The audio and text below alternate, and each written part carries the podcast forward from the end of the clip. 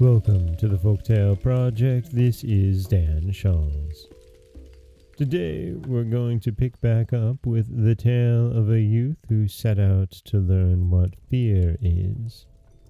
And this is a story that, well, it's very interesting. It's a unique tale.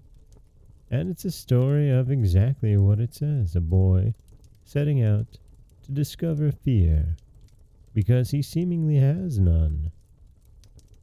Last week, when we left off, the young lad had thrown a parson down the stairs because the parson had tried to scare him in the night, but the boy was not having it. And today, we're going to find another challenge set before the young lad after he's been removed from his house by his father, who is ashamed of the boy. This is the tale of a youth who set out to learn what fear is, Part 2. When day broke, the youth put the fifty dollars into his pocket, set out on the hard high road, and kept muttering to himself, If I could only shudder, if I could only shudder. Just at this moment a man came by who heard the youth speaking to himself, and when they had gone on a bit and were in sight of the gallows, the man said to him, Look, there's the tree where seven people have been hanged and are now learning to fly. Sit down under it and wait till nightfall, and then you'll pretty soon learn to shudder. If that's all I have to do, answered the youth, it's easily done. But if I learn to shudder so quickly, then you shall have my fifty dollars. Just come back to me tomorrow morning early.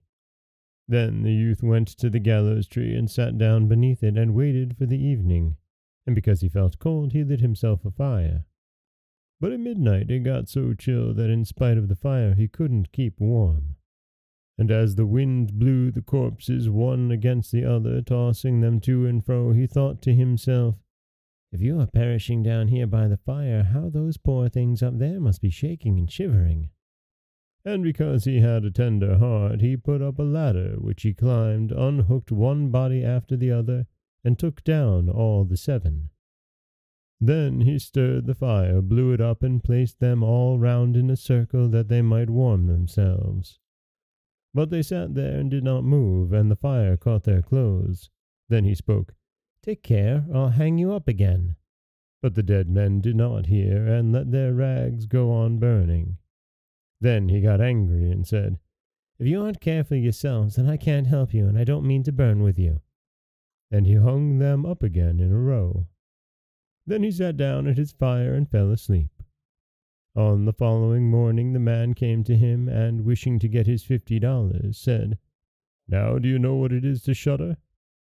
No, he answered. How should I? Those fellows up there, they never opened their mouths, and were so stupid that they let those few old tatters that they have on their bodies burn.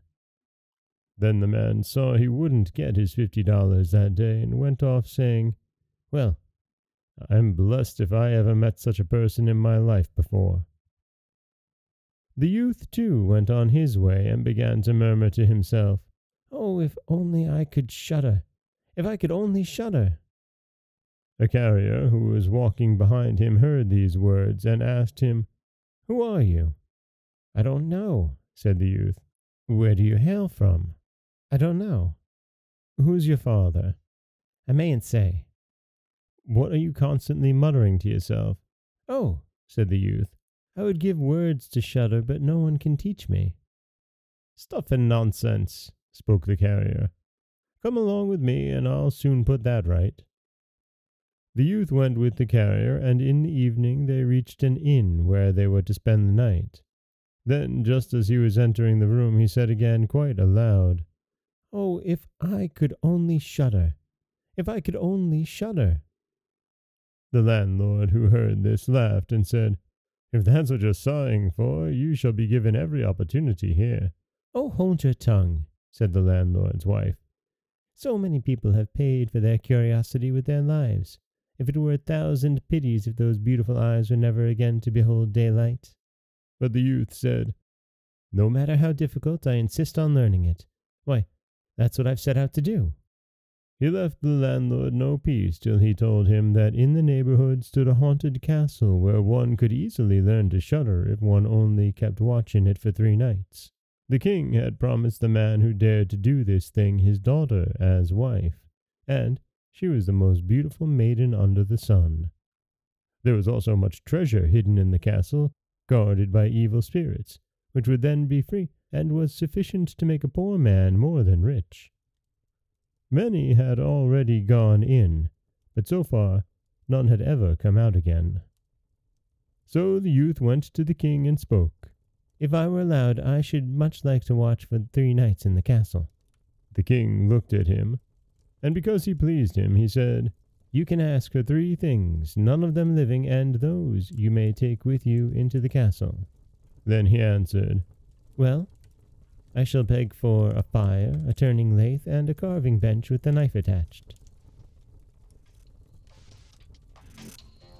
And that is part two of the tale of a youth who set out to learn what fear is. And we've seen the youth once again face something quite terrifying, not only spending the night sleeping under a gallows tree, but spending the night sleeping under the gallows with dead men hanging above him. And yet, he really, really could not care less. And in part three of the story, we're going to see the youth stand off against the haunted castle. This is Dan Scholz from the Folktale Project. Don't forget that you can subscribe to the podcast on Apple Podcasts, Stitcher, Google Play, Overcast, anywhere you like to get your podcasts. You can follow us on Twitter at Folktale Project. You can find us on Auto Radio, TuneIn Radio, iHeartRadio, Spotify, anywhere you like to listen. And you can always head over to folktaleproject.com, where you'll find a new story waiting for you every Monday, Wednesday, and Friday. As always, Thank you so much for listening.